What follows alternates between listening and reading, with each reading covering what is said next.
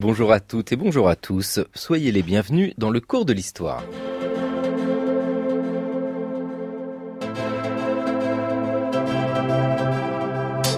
Le cours de l'histoire. Xavier Mauduit.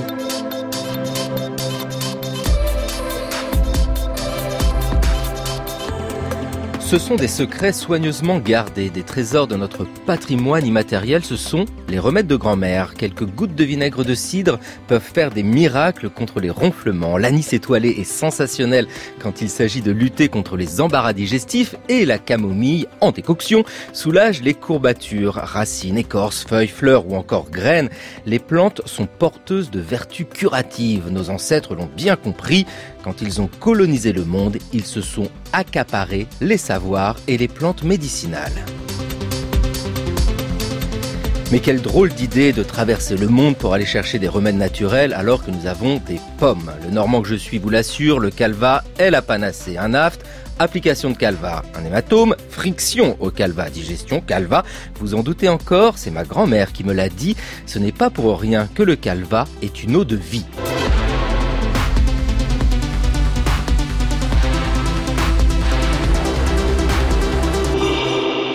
Cette semaine, le cours de l'histoire poursuit sa quête environnementale. Hier, nous avons constaté que la propriété privée est un objet historique et oui, une construction qui permet de s'approprier la nature. C'est à réécouter sur le site Le cours de l'histoire sur franceculture.fr ou à podcaster. Mais aujourd'hui, nous partons en expédition à l'autre bout du monde. Les Européens ne se sont pas contentés de coloniser des territoires. Oui, ils ont aussi colonisé des savoirs et nous en parlons avec vous, Samir Boumedienne. Bonjour, Samir Boumedienne. Bonjour. Vous êtes chargé de recherche au CNRS. Vous avez fait paraître La colonisation du savoir, une histoire des plantes médicinales du Nouveau Monde.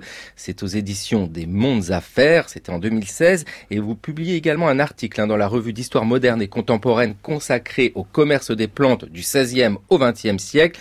Oui, un article avec Valentina Pugliano sur la route des succès d'années au 16e siècle.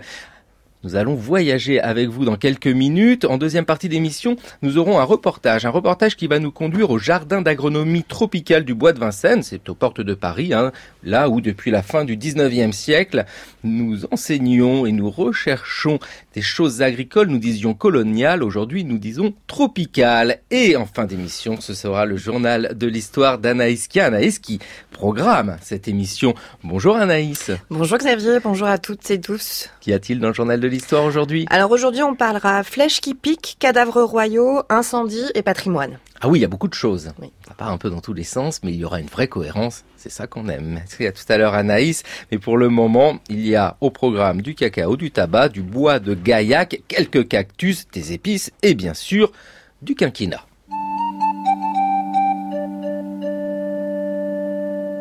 Il y avait une fois au Pérou un vice-roi nommé Don Geronimo Fernandez de Cabrera Borodeia y Mendoza.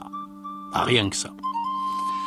Ce vice-roi avait une femme très belle, la comtesse Anna del Chinchon, qui tomba malade très gravement des fièvres. Aucun médecin ne pouvait la guérir.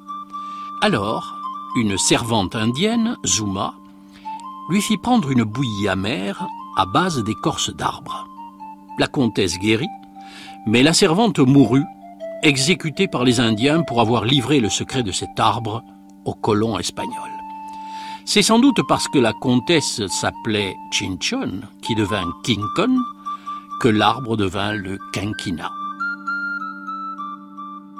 la beauté des légendes étymologiques. C'était un reportage, un documentaire qui a, a, été diffusé sur RFI. Les plantes de la découverte, c'était en 1992. Samir Boumedienne, cette légende de l'étymologie du quinquina vous laisse dubitative euh, Non, c'est effectivement pas...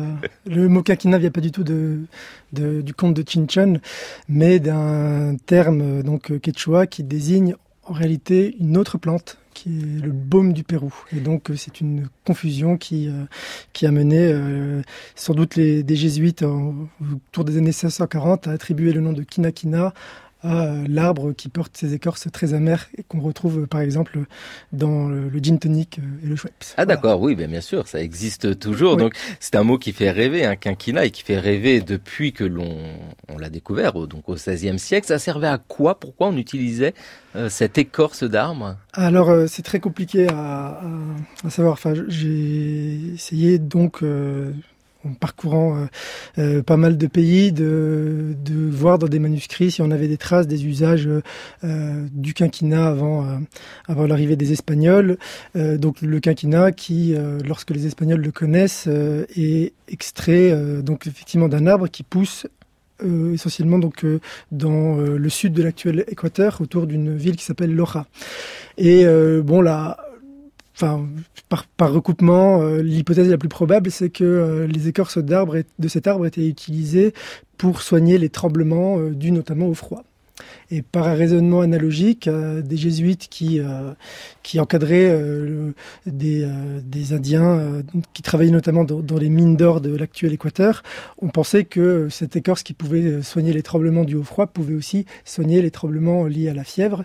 Et donc c'est un peu comme la boîte de pétri, une sorte de hasard qui aurait conduit à utiliser le remède contre les fièvres qu'on appelait à l'époque les fièvres intermittentes et qui correspondent grosso modo à ce qu'on appelle aujourd'hui la malaria ou le paludisme. La malaria ou le paludisme qui sont les fléaux. Les Européens, quand ils arrivent en 1492 euh, en Amérique, découvrent un monde. On connaissait hein, le paludisme, on connaissait mmh, ces maladies-là, mais ils sont confrontés de plein fouet à de nouvelles maladies et ils sont déjà en quête euh, dès les premières années, dès les premières décennies de ces remèdes qu'utilisaient les Indiens. Ou alors ils en étaient un petit peu méfiants bah, C'est un peu compliqué. Alors, juste peut-être faire un tout petit retour sur euh, euh, le projet qui, qui, mène Christophe Colomb à, à Guanahani en 1492. C'est un projet qui, euh, en fait, euh, s'étale sur au moins, au moins un siècle, qui euh, implique les Portugais, les Castillans, aussi un peu les, les Français, etc. Et l'un des buts de ce projet, c'est de, c'est d'accaparer des ressources, donc de l'or et des épices. Et ces épices qui viennent pour la plupart d'Orient, en tous les cas celles qui valent le, enfin qui, qui valent le plus cher, viennent d'Orient. Ces épices sont des, choses qu'on connaît très bien encore aujourd'hui. Donc c'est le poivre, la cannelle, la noix de muscade, le clou de girofle, etc. Et si on les associe beaucoup aujourd'hui au domaine alimentaire, euh, au 15e siècle, au 16e siècle et au moins jusqu'au 18e siècle, elles ont un usage très fréquent en médecine. Donc euh, le but de Christophe Colomb, hein, qui est de rejoindre l'Est passant par l'Ouest, c'est déjà d'aller euh, euh s'approprier ce, type de, de, de substances naturelles qui aussi en, médecine. Le problème, c'est que quand il arrive sur place, euh, il est persuadé, donc là il y, a, des choses assez intéressantes qu'on pourrait développer sur, par exemple, une substance qui s'appelle le, mastic, une sorte de, de, pistachier, et il est persuadé d'en trouver sur place, et en fait, c'est pas tout à fait ça. Et donc le grand problème de Christophe Colomb et de tout un ensemble de personnages qui vont aller en Amérique au cours du XVIe siècle, c'est qu'ils euh, rêvent des épices de l'Orient, mais elles ne se trouvent pas sur place. Et donc le problème, c'est de savoir comment est-ce qu'on va essayer de comprendre ce qu'il y a sur place en euh, s'affranchissant de la référence au trésor de l'Orient. Et donc c'est très très compliqué. Et puis à cela s'ajoute le fait que très vite ils voient effectivement des, des, pratiques médicales ou des pratiques de soins, ce serait plus juste de les qualifier de cette façon, qui pour eux sont extrêmement étranges. C'est par exemple tous les rites qui sont liés à, l'usage du tabac. Et euh, à cela s'ajoute le, le, caractère un peu euh, sensoriel hein, de, de, cette histoire, qui est que des saveurs euh, euh nouvelles, enfin ils, doivent goûter des choses qu'ils n'ont jamais goûté, comme le, le chocolat qui, qui, qui, dégoûte certains de ces, ces, voyageurs, ce qui fait que l'appropriation de ces nouveautés est tout sauf évidente pour eux. Oui, c'est très compliqué pour eux parce qu'ils sont complètement en rupture avec ce qu'ils pouvaient connaître. Vous le dites bien, Samir Boumediem, il y a une connaissance de savoir antique qui euh, s'est maintenue. Donc il y a des choses que l'on connaît, mais en découvrant le nouveau monde, qu'on appelle l'Amérique, mmh. en découvrant ce monde-là, ils sont confrontés à des choses qu'ils ne connaissaient pas du tout. Exactement. Et euh, donc le problème, hein, c'est de savoir comment on fait pour euh, connaître ce qu'on ne connaît pas. Et le bon là, c'est un peu de l'épistémologie, donc je vais je vais passer vite, mais c'est euh, une disposition commune, c'est évidemment de rapporter ce qu'on connaît, euh, ce qu'on ne connaît pas, à ce qu'on connaît. Bon. Et en fait, quand on regarde le, le, le vocabulaire actuel de enfin le, nom de certaines plantes, il porte encore la marque de ce genre de d'analogie. L'exemple typique, c'est le fait qu'on appelle le, le piment le piment puisque euh, ça vient de l'espagnol donc pimienta qui, signifie le, poivre, et donc par une analogie autour de la saveur piquante du poivre et du piment, eh bien les Espagnols vont renommer une plante américaine qui s'appelle ají chile, ils vont la renommer pimiento. Et on retrouve exactement ce, ce dispositif dans le fait que le piment est en réalité à poivron. Donc poivre, poivron, on retrouve ça. Euh, donc c'est une manière de connaître, hein, c'est euh, d'user des comparaisons. Et euh, le gros problème que ça pose, c'est de savoir à partir de quel moment on sait qu'on fait de la comparaison et pas de l'identification pure et simple. C'est à partir le moment à partir duquel on arrive à comprendre la différence et donc à comprendre la nouveauté. Et à ce propos, il y a un exemple que moi j'aime beaucoup, que, je cite très souvent, qui est celui de l'ananas, puisqu'on voit comment est-ce que le recours à la comparaison peut servir justement à, à, comprendre, euh, à qualifier des nouveautés. Euh, donc il y a un texte euh, qui est cette fois-ci qui concerne le Brésil, lorsque des missionnaires français s'y rendent, et il y a un missionnaire huguenot très important qui s'appelle Jean Deléry qui écrit une des premières descriptions de l'ananas. Et quand on observe, enfin quand on lit cette description, on voit que l'ananas est tour à tour comparé à la pomme de pin, pineapple en anglais, euh, au chardon, euh, au glaïeul, euh, pour diverses parties de, la plante, au melon, et euh, la saveur de l'ananas est, est, est, rapprochée de celle de la framboise. Et vous voyez que le dispositif est pas tout à fait pareil, parce que d'un côté, on compare deux plantes terme à terme, le piment d'un côté et le poivre de l'autre, alors que dans le cas de l'ananas, comme on sait que c'est quelque chose de vraiment nouveau, on peut pas le comparer à une seule plante. Et donc on va faire un monstre. On va composer l'ananas à partir de petits bouts de plantes qu'on connaît déjà. Et ce que ça veut dire, c'est que l'ananas, c'est ni un melon, c'est ni une pomme de pin, c'est ni un chardon, c'est quelque chose de véritablement nouveau. Et ça, c'est un problème qui va courir euh, pendant très très longtemps au cours de l'époque moderne, puisque euh, un certain nombre de, de, ça va être un exemple canonique pour comprendre euh, en fait ce que ça veut dire connaître réellement une plante. Je vais citer deux philosophes de langue anglaise, John Locke et David Hume. Ils ont exactement le même argument pour dire que si on veut vraiment connaître l'ananas, alors il faut aller, comme on dit à l'époque, aux Indes et le goûter parce que ces descriptions seront nécessairement insuffisantes parce qu'elles euh, fonctionnent sur le principe de la comparaison. Samir Boumedienne, je vais plus jamais regarder un ananas de la même manière, c'est un monstre, je le retiens. Et puis il y a quand même aussi, faut le comprendre pour ces Européens qui arrivent, une question terrible face à quoi sommes-nous devant une plante? Un remède ou un poison? Mm. Vous le rappelez, hein, l'étymologie grecque de la pharmacopée, pharmacone, pharmacone couvre ces deux sens. Ça peut être à la fois le poison et le remède. C'est compliqué, dites donc, pour savoir euh, vers quoi on, tend. On peut mourir ou on peut guérir. Euh, ben voilà, c'est cette, cette euh, réversibilité euh, donc du remède et du poison, c'est effectivement le, le, le, socle commun de très nombreuses traditions pharmaceutiques. Donc c'est le cas évidemment en Europe, mais c'est aussi le cas aussi en Amérique. donc c'est l'idée que se soigner, c'est très souvent aussi s'intoxiquer, s'intoxiquer partiellement, et donc c'est euh, savoir jusqu'à quelle limite on peut, euh, euh comment dire, absorber un processus euh, qui est en partie nocif, mais parce que sa nocivité va permettre de s'attaquer à l'origine d'un mal. Donc, euh, de ce point de vue-là, se soigner, c'est souffrir. Se soigner, c'est souffrir, c'est pas simple déjà, parce que c'est vrai que c'est la vie qui est, qui est en jeu. Euh, à tout ça s'ajoute aussi un problème de compréhension, de compréhension, de vision globale du monde entre ceux qui arrivent, les Européens, et ceux qui sont déjà là, les Indiens. Exemple avec un extrait de film, Aguirre, la colère de Dieu, de Werner Herzog. 24 janvier. Pour la première fois, nous avons vu deux Indiens ils nous ont paru amicaux. Regardez.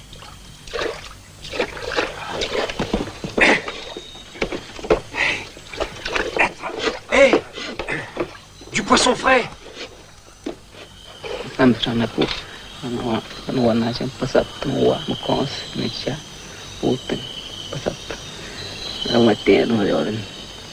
Qu'est-ce qu'il dit? Il dit qu'il est un Yawa. On a prédit à son peuple que, un jour, il verrait arriver dans leur pays des hommes qui viendraient de très loin et qu'ils appellent les fils du soleil et qui fabriqueraient des nuages et du tonnerre qu'ils feraient sortir de grands tubes. Il y a longtemps qu'ils attendent les fils du soleil, parce qu'ici, sur ce fleuve, la création de Dieu n'est pas achevée.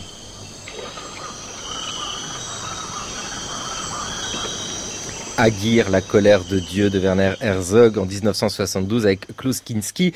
Il y a aussi cet aspect-là pour les Européens qui arrivent. Ils essaient de comprendre ou en tout cas de s'accaparer des savoirs médicaux, mais ils n'en ont pas les moyens parce que pour les Indiens, il y a tout un univers mental qui se construit autour du savoir médical. Samir Boumediem, c'est ce que vous avez étudié dans la colonisation du savoir aux éditions des Mondes Affaires. Cette difficulté de compréhension aussi. Oui, alors c'est là qu'en fait il faut euh, justement un peu préciser euh, de qui on parle quand on parle des, Européens, puisque euh, les Européens et les Européennes ne sont pas tout également armés pour justement s'approprier des, nouveautés. Et peut-être que l'un des paradoxes, c'est que les personnes qui y arrivent le plus facilement sont, euh, dans certains cas, en tous les cas, précisément pas les médecins puisqu'ils vont pas juger euh, les pratiques médicales à l'aune de, euh, doctrines euh, établies, mais simplement à partir d'un critère qui peut être l'efficacité ou le plaisir, c'est des choses qui sont euh, qui sont aussi très importantes. Donc là, il faut évidemment euh, s'intéresser à, à l'origine de ces personnages, et euh, c'est la raison pour laquelle il y a toute une partie du livre qui parle des de la communication des pratiques de soins entre les guérisseurs et les guérisseuses indigènes, métisses, mais aussi celles et ceux qui viennent d'Afrique ça, ça commence à être très, très important, surtout euh, au partir du dernier quart du, XVIe siècle, et ça va croissant dans certaines régions. Et puis euh, aussi des, guérisseurs et des guérisseuses qui viennent, de, par exemple, de péninsule ibérique, qui pratiquent les magies morisques, euh, juives, euh, et aussi c'était des formes, on va dire, résiduelles de, de, paganisme. Donc là, il y a de, y a, de l'appropriation qui est assez, qui est assez aisée. Et de manière paradoxale, les autres personnages qui vont jouer un rôle central pendant plusieurs décennies dans l'appropriation des savoirs, euh, du savoir euh, médicinal des, des, Indiens, ce sont les missionnaires.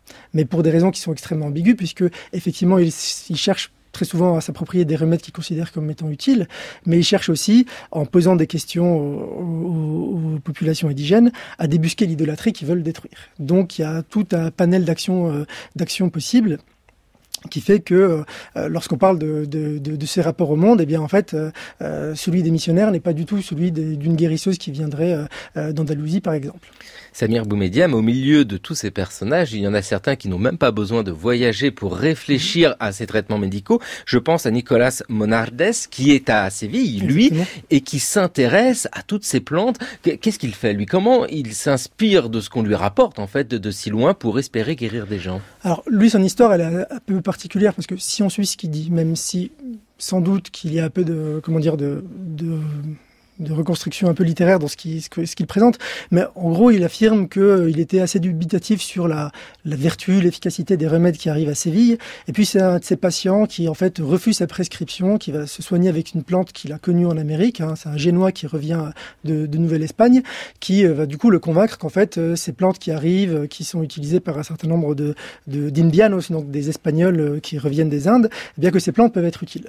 Et donc, il va changer complètement de regard sur, sur ces plantes, sur la nouveauté, c'est-à-dire que la nouveauté qui pouvait euh, être considérée comme euh, soit un objet de méfiance, soit une simple variation de l'ancien, elle va désormais être valorisée en tant que nouveauté. Et comment il va faire? Eh ben, En fait, il va organiser, et ça c'est très important dans l'histoire des, sciences de l'époque moderne, il va organiser une sorte de réseau informel, un réseau d'informateurs euh, qui vont soit venir directement le, consulter à Séville, le voir, mais aussi des gens qui lui adressent des lettres, des missives, des rapports, des relations. Donc ça peut être des soldats de retour, des marchands, des missionnaires, etc. Et à tout ça s'ajoute quelque chose qui est aussi très important, c'est le fait qu'il euh, soigne des gens sur place, donc il peut mener des expérimentations. Et euh, pour la petite histoire, il était aussi euh, médecin des euh, prisonniers de l'Inquisition à Séville. Il était aussi médecin de, de l'archevêque et de l'inquisiteur général de Séville. Et donc il n'est pas impossible qu'il ait effectivement pu utiliser le corps de, des prisonniers, comme ça a été très fréquent à cette époque, pour tester les nouveautés. Eh, c'est pas joli ça. Non. Ça fait, ça fait, un peu peur. Il avait un jardin, c'est ça? Il, il, avait cultivait? Aussi, ouais, donc euh, effectivement, il avait un jardin de, de simple, hein, donc euh, dans lequel il s'est un peu spécialisé dans la culture de plantes euh, du Nouveau Monde, et c'est l'un des premiers, par exemple, à, à, cultiver du tabac à Séville. À quoi servaient ces plantes? Enfin, Pour les Européens, mmh. ces plantes avaient un intérêt pour soigner des maladies, parce qu'il faut le voir à travers euh, l'histoire de l'humanité aujourd'hui encore, on cherche toujours mmh. le remède, le, remède. Euh, quelles étaient les maladies qui faisaient le plus peur? Donc soigner les fièvres la malaria, mais pas seulement. Il y avait d'autres choses, la syphilis par exemple? Alors la syphilis c'est particulier puisque euh, manifestement, enfin il y a de nombreuses discussions, mais les recherches les plus récentes euh, amène à penser que c'est une maladie d'origine américaine et qu'elle se répand en Europe à l'extrême fin du XVe siècle, donc très très peu de temps après le voyage de Colomb, suite justement à, au voyage de Colomb. Donc c'est sans doute, vous savez que bon, on, l'a souvent appelé le mal français lors de l'affrontement entre les Français et les Espagnols aux portes de Naples, mais manifestement ce serait plutôt les soldats espagnols qui l'auraient apporté. Et quelques années plus tard, elle se retrouve aussi déjà à Istanbul, ce qui fait que la nouveauté américaine qui a circulé le plus vite, c'est la syphilis. Et là, on voit du coup le poids des, relations sexuelles dans le, dans le changement historique. C'est des choses qu'on peut voir avec les, avec les plantes. Donc la syphilis, c'est une maladie euh, qui est nouvelle euh, et donc qui, euh, qui pose des tas de problèmes au discours médical, puisque on ne peut pas fonder une, un traitement sur les textes de l'Antiquité. Et euh, à partir de là, eh bien, euh, il y a plusieurs possibilités qui s'ouvrent. Euh, l'une, c'est d'aller voir, bah, puisque la maladie vient d'Amérique, si les gens en Amérique se soignent avec. Et donc, ça va être l'option qui va être retenue par un certain nombre de, de, personnes en Espagne qui vont utiliser une plante qui s'appelle le bois de gaillac, donc Guayacan dans les langues caribéennes. Donc, c'est il y a une translittération, Guayacan en espagnol, Gaillac en français, et c'est la première des plantes médicinales qui arrive en, en, en, Europe. Ce qui montre bien que euh, pour soigner des maladies qui étaient déjà soignées en Europe, eh bien on préférait se soigner avec euh, les remèdes traditionnels qui pouvaient venir d'Europe mais aussi euh, d'Asie, comme les, épices dont on parlait tout à l'heure. Et cette colonisation des savoirs se lit sur le temps long, donc du 15e jusqu'au 19e siècle, avec des phases différentes. La découverte du 15-16e siècle, et mm. puis après la vraie colonisation du 19e siècle. D'où un rapport à la nature qui évolue. Et nous allons écouter Karl Marx. Pas directement Karl Marx, parce qu'il va nous être lu par Olivier Martineau. Mais Karl Marx qui, en 1867, dans l'idéologie allemande, nous livrait un passage connu, le passage sur le cerisier, où il affirme que la nature est un objet historique. Il se moque en l'occurrence d'un de ses collègues, le philosophe Ludwig Feuerbach. Nous écoutons Karl Marx avec la voix d'Olivier Martineau.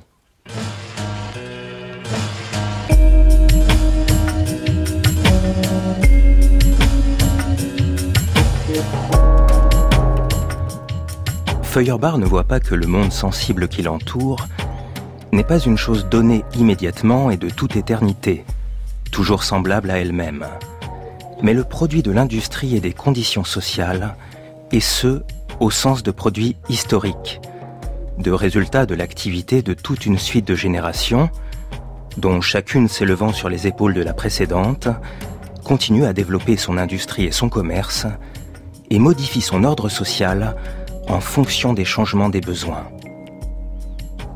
Il n'est pas jusqu'aux objets de la certitude sensible la plus simple qui ne lui soit donné que par l'évolution sociale, l'industrie et les échanges commerciaux.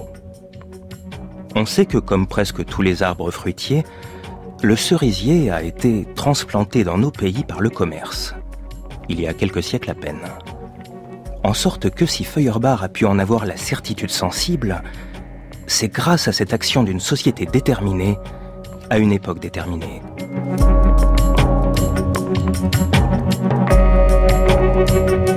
Merci Olivier Martineau. Karl Marx nous dit que la nature est le produit de l'industrie et des conditions sociales. La nature est un objet, un objet que l'on peut s'accaparer. Cette vision est essentielle en fait. Samir Boumedienne, dans votre analyse, la nature est un objet que l'on peut s'accaparer. Les savoirs également, les savoirs liés aux plantes médicinales. Comment ça s'est produit, cette volonté de mettre la main sur les savoirs? Euh, bon, alors, disons que le, le, propos du livre, c'était justement de montrer qu'il y avait euh, une solidarité entre tout ce qu'on appelle euh, la nature et euh, ce qu'on va appeler la vie des êtres humains. Ou même, ça irait plus loin, c'est d'inclure complètement la vie des êtres humains dans, euh, dans, dans, dans, la nature. Mais ce à quoi ça conduit, c'est un peu l'une des intuitions de, Marx dans ce texte, c'est que ce qui paraît naturel et ce qui paraît éternel est très souvent le fait justement de la production, de rapports de force entre, entre les êtres humains. Donc il cite l'exemple du cerisier, mais pour revenir à l'exemple de l'ananas, quand Locke et Hume au XVIIe, au XVIIIe siècle disent qu'il faut aller aux Pour goûter l'ananas, eh bien aujourd'hui on pourrait dire non, on peut goûter de l'ananas en allant euh, dans un dans un supermarché. Eh bien la possibilité même, donc cette certitude sensible qu'on a de l'ananas aujourd'hui, elle dépend des productions euh, euh, d'une époque donnée, enfin des productions économiques d'une époque donnée, de tout un échange, de tout un commerce, et ce qui fait que ce, sont ce type d'activités humaines qui façonnent non seulement le rapport aux choses, mais aussi les paysages. Et si je parle des paysages, c'est parce que c'est précisément là que je pense qu'on peut saisir cette articulation entre le développement des espèces végétales et les savoirs. Euh, bah, cas typique, c'est que euh, le, tabac, ça va donner lieu euh, en Amérique à partir du VIe siècle à d'immenses plantations. Donc une transformation paysagère qui est assez, qui est assez conséquente. Mais cette transformation paysagère repose sur le fait que des Espagnols ont été euh, posés des questions sur les manières de préparer le tabac et qu'ils euh, ils ont aussi développé des, des études, des enquêtes sur les terres qui étaient les plus propices à ce type de culture, etc.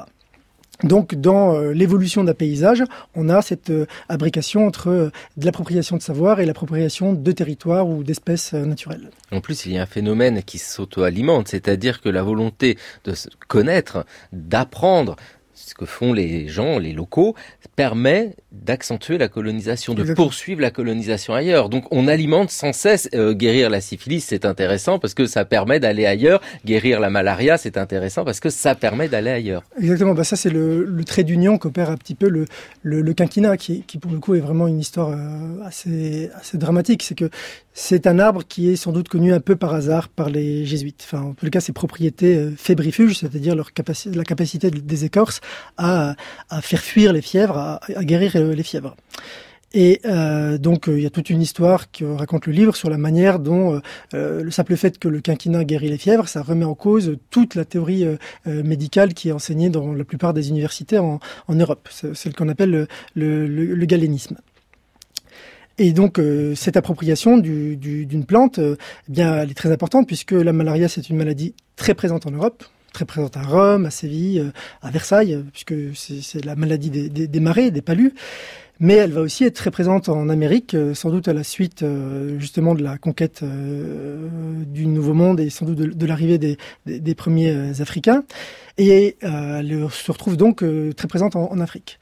Eh bien, ça fait partie, par conséquent, de ce qu'on peut appeler une arme coloniale au XIXe siècle, hein, le, quinquennat, puisqu'il va permettre, il va faciliter la pénétration des contrées africaines et sud de, l'Asie du Sud-Est par les, troupes, notamment françaises et britannique. Et ce qui est intéressant, c'est que ça se passe à une époque où pour aller plus loin dans cette appropriation des savoirs, ça se passe à une époque où, euh, à la suite de, de, diverses formes, on va dire, d'espionnage botanique, l'arbre qui poussait dans les Andes est acclimaté à l'extérieur de l'Amérique, notamment en Java par les Hollandais. Et ce qui est intéressant, c'est que pendant plusieurs décennies, les républiques qui sont nées des, des indépendances américaines se sont beaucoup enrichies avec le quinquennat eh bien, une fois qu'il est acclimaté ailleurs, notamment à Java, il va enrichir directement les puissances euh, euh, coloniales telles que, telles que la Hollande. Et on voit donc dans le destin de cet arbre le, trait d'union entre les deux phases de l'expansion européenne, puisque euh, l'arbre qui a été dérobé aux anciennes colonies espagnoles sert à euh, coloniser euh, euh, les nouvelles colonies du, de, l'Afrique et de l'Asie notamment.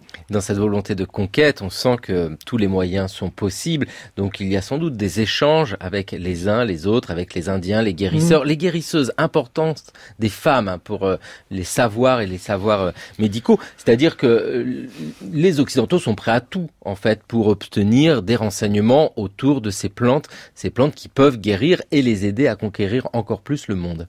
Alors prêt à tout Bon, enfin, faut voir ce qu'on veut dire par, là, mais c'est vrai que en tous les cas, ça veut dire euh, financer euh, des expéditions, euh, armer des, bateaux, etc. C'est lancer par par delà les mers des, des, cités de bois, comme disait Campanella. Donc c'est effectivement des investissements qui sont colossaux, mais c'est aussi par exemple le fait de torturer. C'est-à-dire euh, parce qu'il y a des résistances, du secret, et là c'est quelque chose qui est effectivement très important aussi dans, dans l'ouvrage, euh, le fait que des, des, guérisseurs, des guérisseuses ne veulent pas donner leur savoir, eh bien euh, ça mène à des formes de torture qui sont plus ou moins, plus ou moins violentes. Ça peut aller à de la torture physique, mais ça peut aussi passer par des formes d'introspection morale. Donc voilà, ça dépend ce qu'on entend par prêt à tout pour, pour, pour prendre ces... Bah, la torture. La torture, c'est oui, dur. Mais Samir Boumediem, donc la colonisation du savoir, une histoire des plantes médicinales du Nouveau Monde, c'est aux éditions des Mondes Affaires. Vous avez une expression euh, qui frappe c'est vous écrivez chaque jour nous avalons des morts. Mm. L'expression est très forte, mais elle est très juste. Vous pouvez nous expliquer? Alors bah là, il y a une petite, euh, on va dire une petite ambiguïté, c'est que mort, ça peut signifier euh, le fait qu'on avale des personnes qui sont mortes ou, qu'on avale euh, le fait que des, enfin, des, morts au sens des, décès. Mais, mais ce que ça veut, ce que ça voulait dire, donc c'est dans la petite préface qui a au début du livre, c'est que il faut s'imaginer que la plupart des, des plantes que nous avalons, que nous utilisons en cosmétique, parce qu'il y a cette réversibilité du poison et du remède, eh bien, euh, ont dû faire l'objet d'expérimentations, de tests, et que euh, ces tests ont pu euh, conduire effectivement à, à, à, la mort de certaines, de certaines personnes. il y a des exemples très très concrets qui sont évoqués dans le livre. On parlait du gaillac, on parlait du quinquina. Toutes ces plantes ont été expérimentées sur des malades, sur des pauvres ou sur des personnes sur des personnes enfermées. Donc chaque jour nous avalons des morts, ça veut ça veut, ça veut dire ça. C'est une expression qui frappe, mais qui veut dire quelque chose et qui est intéressante. Ça met tout cela en perspective, cette conquête des savoirs, cette conquête des plantes médicinales. On vous retrouve dans quelques instants, Samir Boumedienne, après la musique et un reportage. Vous allez voir, nous sortons, nous prenons l'air, nous allons en visite.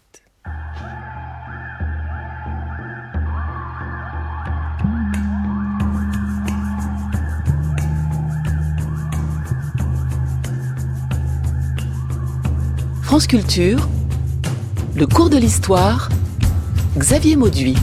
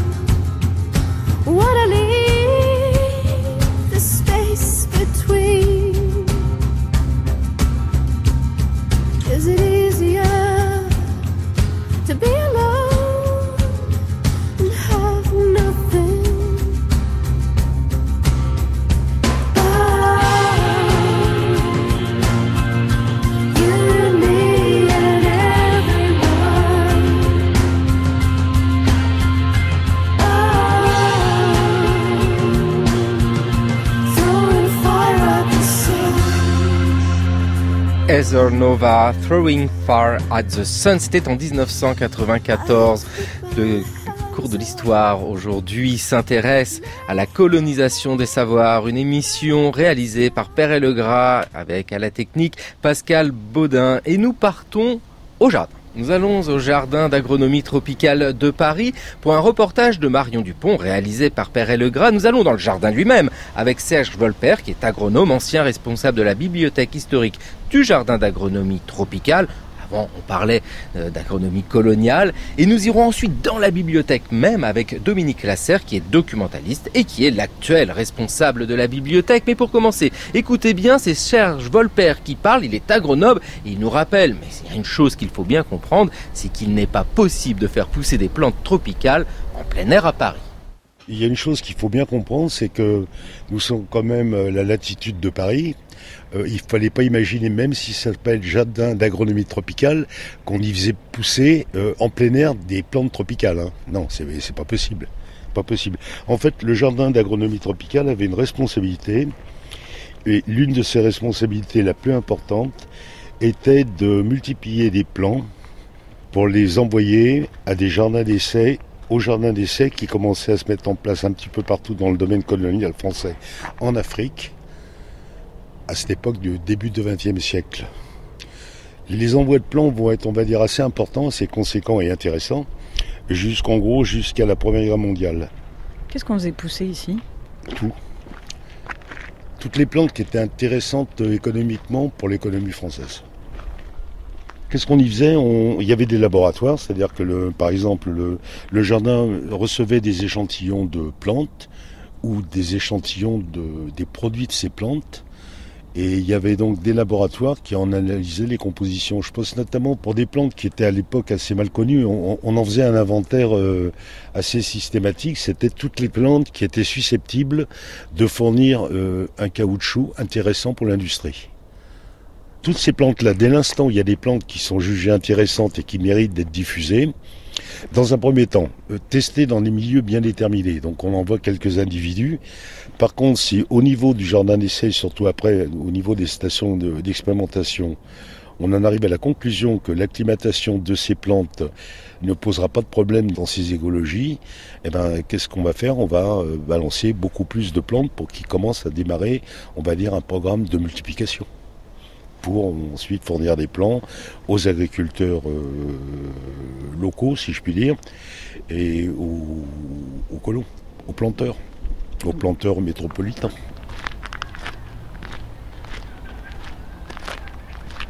Ce qu'il faut savoir, c'est que pour certaines espèces, euh, évidemment, le plus facile à faire, c'est d'envoyer des, semences. Mais pour d'autres, je ne peux même pas parler d'espèces, on va plutôt parler, oui, plus globalement de genre. Par exemple, le cacaoyer, bah, les VH, justement, le problème de ces plantes, c'est qu'au niveau, des, semences, au niveau des graines, leur faculté de germination dure très peu de temps. Alors je ne veux pas dire quelques jours, mais en tout cas quelques semaines et pas beaucoup de semaines. Donc ce qui fait que évidemment il n'y avait pas des avions pour transporter le matériel végétal, les graines en, l'occurrence, tout ça ça voyageait par bateau. Quand ça arrivait à destination des semaines et des semaines, voire des mois après, euh, quand on les mettait en terre pour les faire germer, on avait un taux de germination qui était ridiculement bas. Alors ce que l'on faisait pour ces plantes-là, on n'envoie pas des graines, on envoie des plants. Et c'est à nos gens qu'on fabriquait ces plants, qu'on a fabriqué des milliers et des milliers et des milliers de plants qui étaient ensuite conditionnés dans des caisses spéciales qu'on appelle des caisses de Ward, qui permettent aux, plants de voyager sur le pont des navires. Euh, c'est-à-dire évidemment pour la lumière, hein, mais par contre ils sont sur le pont des navires, ils ont bien la lumière, mais ils ont aussi quelque chose qui est moins bon euh, euh, pour eux. Eh ben, ce sont les embruns salés. C'était des caisses étanches, hein, des serres étanches où la plante pouvait recevoir la lumière du soleil, mais ne recevait pas les embruns salés, les embruns maritimes. Et donc là, c'est pareil, hein. tout le monde utilisait ce modèle de caisse de serre portative, hein. et ça, ça a été utilisé pendant des dizaines et des dizaines d'années, et, des millions et des millions de plantes ont voyagé sur le pont des bateaux depuis les, jardins botaniques de Kew en Grande-Bretagne, ou du jardin colonial de Nogent, et etc. etc.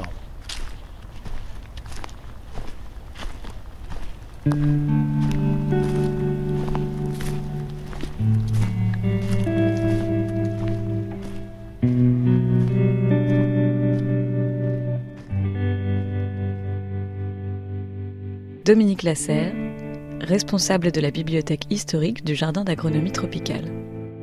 Le contexte, c'est donc un contexte d'établissement d'empires coloniaux euh, sous domination de pays européens. Donc dans les nouvelles colonies françaises, par exemple, euh, euh, il y a des personnes qui sont des nouveaux colons, des, personnes qui sont nouvellement établies dans le pays et qui véritablement font des essais de culture pour voir comment ils vont tirer profit de, leur propre culture. Ces personnes-là étaient assez peu documentées et elles étaient toutes très éloignées les unes des autres. Parfois, elles étaient éloignées par un océan entre les personnes qui étaient établies en Indochine et les, les personnes qui étaient établies en Afrique de l'Ouest. Il y avait une distance énorme. Ces personnes ne communiquaient pas et donc, euh, les puissances coloniales ont ressenti le besoin de centraliser les informations. Alors, les Anglais l'ont fait avant les Français. Euh, les Anglais ont créé un jardin qui s'appelle le jardin de Kew. Donc, Kew, c'est juste à côté de, Londres. Hein. Un jardin qui était destiné justement à, centraliser les renseignements sur le comportement des plantes tropicales. Et cette euh, centralisation allait dans les deux sens, c'est-à-dire que il s'agissait de rassembler les résultats des essais qui étaient faits dans les jardins disséminés euh, dans tout le monde tropical. Et puis après, c'était de rediffuser les résultats de ces connaissances et les résultats des recherches qui étaient faites dans les jardins, donc euh, en Grande-Bretagne en l'occurrence. Tout à l'heure, on était dans la, salle de lecture, qui est une salle de lecture qui est assez grande, et là, on est dans une partie qui est réservée aux personnes qui travaillent dans la bibliothèque. Dans ce magasin, il y a donc euh, les documents. On va dire il y a environ 10 000 titres. Euh, il y a plusieurs sortes de, documents. Il y a donc ce que j'évoquais, c'est les, ouvrages, donc les livres, on va dire, les monographies. Il y a les actes de congrès. Il y a beaucoup de documents de botanique aussi, de flore. Et puis, ce qui prend le plus de place dans le magasin, en termes de, de, mètres de, rayonnage, ce sont les, périodiques. Euh, le jardin avait sa propre revue qui s'est appelé d'abord Agriculture pratique des pays chauds et qui s'est appelé dans un deuxième temps euh, l'agronomie coloniale. L'agronomie coloniale, c'est un titre qui a été euh, lancé en 1913 et qui a existé jusqu'au début des années 1990 sous le nom de agronomie tropicale. Il y a évidemment tous ces changements de nom, agronomie coloniale, agronomie tropicale ou agriculture, agronomie, des changements sémantiques qui sont très évocateurs et auxquels euh, nous on s'intéresse beaucoup. Euh, donc pour revenir euh, à l'alimentation des périodiques, il y avait des échanges qui étaient faits entre le jardin et les autres euh, équivalents, donc en, en Grande-Bretagne, le jardin de Kew, aux Pays-Bas, au Portugal, toutes les puissances coloniales. Ça ne passait pas forcément par les métropoles coloniales. C'est-à-dire qu'on a des journaux ici qui sont des journaux d'agriculture indienne, des journaux philippins, et qui étaient donc envoyés en échange directement. Alors, nous sommes devant une table lumineuse qui nous permet de, sur laquelle nous avons posé des plaques de verre qui sont en noir et blanc et qui représentent euh, euh, plein de situations euh, qui ont une, une relation avec l'agriculture à l'époque coloniale en zone tropicale. Ça, c'est classique dans toutes les photos que nous avons ici sur le jardin et à la bibliothèque historique du CIRAD. C'est, on voit toujours des, on va dire, des indigènes. Donc là, ce sont des personnes on est au Vietnam, dans, cette zone-là, et on a un monsieur derrière qui est debout, qui a un chapeau sur la tête et qui est un Européen, donc qui est sans doute un contremaître. Ça, c'est quelque chose qu'on retrouve très souvent dans les photos que l'on voit. C'est euh, des personnes qui sont euh, euh, dans les champs, ou là, c'est des personnes qui sont en train de travailler un produit d'origine agricole, un produit textile, avec une ou plusieurs personnes, des Européens, qui sont là et qui sont plutôt en position, on va dire, de personnes qui surveillent. Ça, c'est une, une thématique qui revient tout le temps. Les auteurs qui sont euh, bah, dans 99% des gens, des auteurs européens, parlent de la manière euh, dont les gens pratiquaient l'agriculture, de la difficulté qu'ils avaient à faire euh, adopter aux indigènes des pratiques culturelles différentes, conformes à ce que eux ils voulaient. Et ça, c'est effectivement, c'est toujours présent dans, dans, les écrits, enfin dans les écrits, dans des, dans des revues qui sont des revues, euh, on va dire, euh, d'agriculture euh, appliquée, hein, pas de l'agronomie fondamentale. Mais il y a toujours ça, il y a toujours à la fois les éléments botaniques, les éléments scientifiques, et puis des pratiques des personnes, quoi.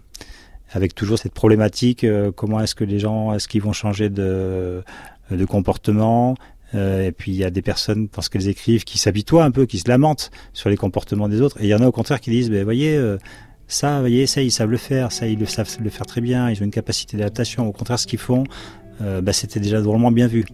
Et oui, c'est l'histoire d'une confrontation de la manière de, s'approprier, de, de, vivre avec ces plantes. Les personnes qui étaient autochtones, finalement, savaient autant, voire même plus, par rapport aux Européens. Merci Marion Dupont pour cette visite au jardin d'agronomie tropicale qui fut par le passé colonial. Sabir Moumediem, une institution telle que ce jardin s'inscrit vraiment hein, dans le projet de domination des savoirs, de colonisation des savoirs. Euh, oui, en plus je vais rebondir sur des choses qui viennent d'être dites parce que c'est très intéressant lorsqu'il est il évoquait le projet de faire adopter aux indigènes de, de bonnes pratiques parce que c'est ça éclaire un peu le, le, double sens de ce que j'ai voulu dire par colonisation du savoir. C'est effectivement des savoirs qu'on qu'on accapare, mais c'est aussi des savoirs qu'on transforme. C'est transformer du coup des modes de relation au monde, donc c'est aussi la transformation des, des, des paysages. Et euh, c'est là que effectivement le, ce, ce, type de d'entreprise euh, euh, permet de penser aussi des formes de, de résistance. Oui, c'est ça. C'est que nous avons, comme nous savons tout mieux que tout le monde, voulu imposer nos propres savoirs ou modifier les savoirs mm. des indigènes pour leur dire faites ainsi et ne faites pas autrement. Et ce qui, du coup, est intéressant, c'est qu'il y a plusieurs manières de, de, lire cette histoire et celle que je, pense qu'on devrait euh, davantage euh, euh développer, c'est que il a été évoqué aussi dans ce reportage la question de l'utilité, c'est-à-dire que les plantes qui se trouvent euh, en Nogent-sur-Marne, euh, Vincennes, sont des plantes euh, utiles. Mais en fait, là, des grands problèmes, et c'est donc une des possibilités de, la résistance, c'est que justement, il n'y a pas de rapport utilitaire aux plantes, que du coup, les plantes ne sont pas nécessairement des ressources. Et c'est, à mon avis, ce qui se passe autour de, l'attachement à certaines plantes. Bon, j'ai parlé du quinquina, mais ça peut être aussi le, cas de, la coca, du, du peyote, etc. C'est le fait que considérer immédiatement qu'une plante est une ressource naturelle, c'est pas quelque chose de d'évident et de, et de naturel. Et c'est la raison peut-être pour laquelle faire adopter aux indigènes des bonnes pratiques n'est pas n'est pas toujours possible. On est sur une question de dialogue, Sabir Moumedienne, la colonisation du savoir, une histoire des plantes médicinales du Nouveau Monde. Je reprends une de vos dernières phrases, j'adore ça parce que vous parlez de Circé, hein, la déesse des métamorphoses, et vous dites ce livre a été écrit pour rappeler l'existence de cette alternative, pour signaler une possibilité prendre la parole avec le monde, se laisser transformer par Circé, non pas pour devenir un porc, mais pour devenir Circé. C'est beau ça, c'est du dialogue en fait, dialoguons et nous, nous avons pris euh, les savoirs. Oui, mais alors ça veut dire aussi dialoguer avec le monde, donc euh, avec euh, les autres êtres humains, mais, mais aussi, il faut inventer des méthodes, mais avec les plantes, les animaux, le vent, ce genre de choses. Un programme et un programme intéressant. Merci beaucoup Sabir Moumediem. Mais regardez, il est 9h51, c'est l'heure du journal de l'histoire avec Anaïs Kien.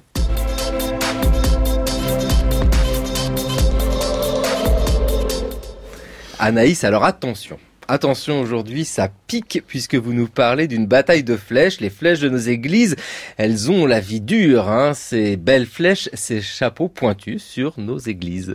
Et oui Xavier, après l'incendie de Notre-Dame, les débats ont été nombreux et houleux sur la politique à adopter pour sa restauration à l'identique ou pas du béton ou du bois pour sa charpente, mais comment retrouver une forêt entière du XIIe siècle à sacrifier au profit d'une quête d'authenticité, d'authenticité inexorablement réduite en cendres L'événement a déchaîné l'empathie mondiale et nationale et les dons ont dépassé tous les pronostics, à tel point qu'il a fallu abréger l'appel lancé par la Fondation du patrimoine. Quelques grincements de dents se sont fait entendre sur cette générosité débordante qui aurait pu trouver à investir dans des chantiers en souffrance plus urgents, moins dotés, moins parisiens.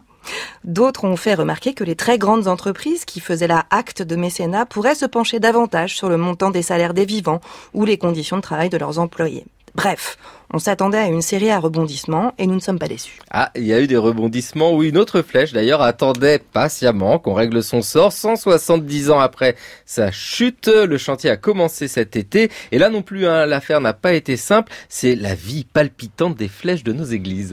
Et oui, la flèche de la basilique de Saint-Denis, qui attendait dans un coin ces morceaux soigneusement numérotés qu'on la remonte, peut-être un jour, après l'avoir démontée en 1845. Par prudence, on l'avait remisée de peur qu'elle ne s'effondre après une tornade qui l'avait fragilisée. Depuis, cette flèche est évoquée régulièrement sans qu'aucune décision ne soit prise quant à son sort. En 1990, la municipalité s'y était attelée, mais le Stade de France était venu balayer les ambitions des amateurs de patrimoine. La municipalité est repartie au front et cette fois en publicisant l'affaire sur le territoire pour installer le chantier en devenir dans la conscience patrimoniale des habitants de Seine-Saint-Denis, du 93 donc.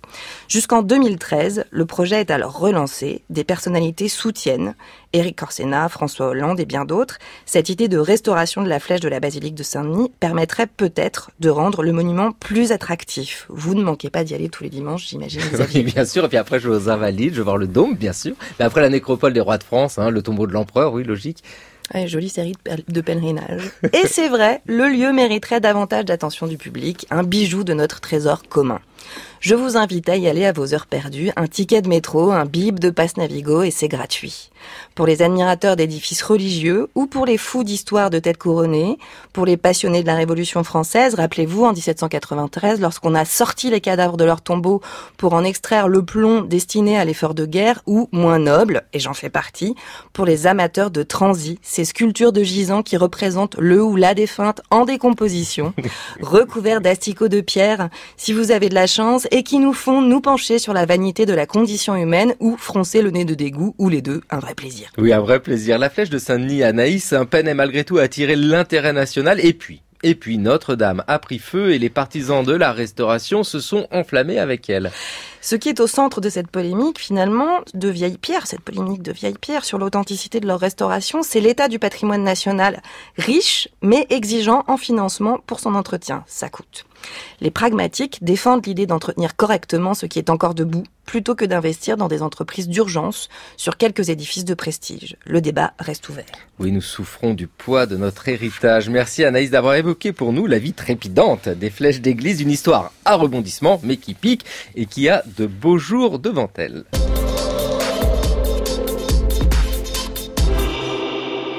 C'est une question d'héritage, Anaïs, que nous évoquions. C'est vrai, Samir Boumediam, que toute cette réflexion que nous avons autour du, patrimoine est également une histoire d'héritage. C'est-à-dire que en allant chercher des savoirs dans le monde entier, nous avons accumulé chez nous, on va dire, l'héritage, la mémoire botanique, la mémoire des plantes médicinales du monde. La transmission euh, se fait ou ne se fait pas? Ça reste dans nos archives?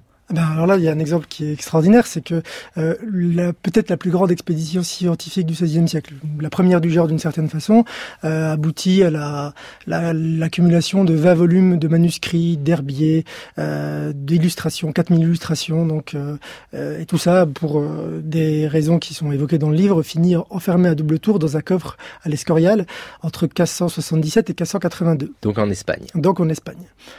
Eh bien, euh, en 1671, le palais de l'Escorial a, en partie brûlé, la bibliothèque euh, qui conservait ce, ce coffre a, a, pris feu, et il n'y reste rien. Donc on connaît l'histoire de cette expédition à travers des, des copies, mais euh, ce qui avait été accumulé sous forme d'images et de textes a, a disparu. Euh, on prend soin quand même, malgré tout, de ces documents. Aujourd'hui, on, on, mesure l'importance qu'ils peuvent avoir. Mhm. Ce que les premières expéditions ont été cherchées, c'est notre héritage. Euh, je ne sais pas si on regarde vraiment beaucoup ce qu'il y a dedans, si ça reste un peu folklorique ou si ça a encore un intérêt, comme ça pouvait l'avoir par le passé. Ces plantes médicinales peuvent guérir. Oui, alors euh, il y a des, recherches qui sont menées actuellement par des pharmacologues, des ethnopharmacologues, pour aller voir dans les vieilles recettes s'il n'y a pas des choses qui, euh, parce qu'elles ont été validées à une époque, euh, sont aujourd'hui considérées comme inutiles et qui pourraient avoir de l'utilité. Mais on revient sur le problème que j'évoquais tout à l'heure, c'est que on considère ces plantes et donc ces savoirs qu'à travers le prisme de la ressource économique. Et c'est peut-être autre chose qu'il faut inventer aujourd'hui. Vous imaginez comment cette réinvention? Ah, Je ne prescris rien. Ce sera une affaire collective, donc je, ne peux pas, je m'exprimerai pas. Mais mhm. non, mais on comprend qu'il y a des pistes, en tout cas, sur le rapport que l'on peut avoir à la nature. C'est ce que l'on ressent depuis que nous parlons de ces questions des relations étroites que l'homme entretient avec son environnement. Alors. Depuis euh, lundi, nous en parlons. Tout a, été à réécouter sur le podcast de l'émission sur franceculture.fr, le cours de l'histoire. Et demain, nous partons dans des champs des plages polluées, où on va trouver de vieux obus qui perdent leur gaz ou qui sont tout au fond de l'eau, dans les abysses. La guerre industrielle est-elle la matrice de toutes les pollutions? Demain, il va falloir mettre un masque et ce masque sera à gaz. Le cours de l'histoire est une émission préparée avec Marion Dupont, Anton Scans Judes et Camille André. Merci beaucoup à vous. Euh, demain, en plus de parler des pollutions, nous nous intéresserons à un western, un western qui nous emmènera en Papouasie où là aussi la question est au cœur des préoccupations.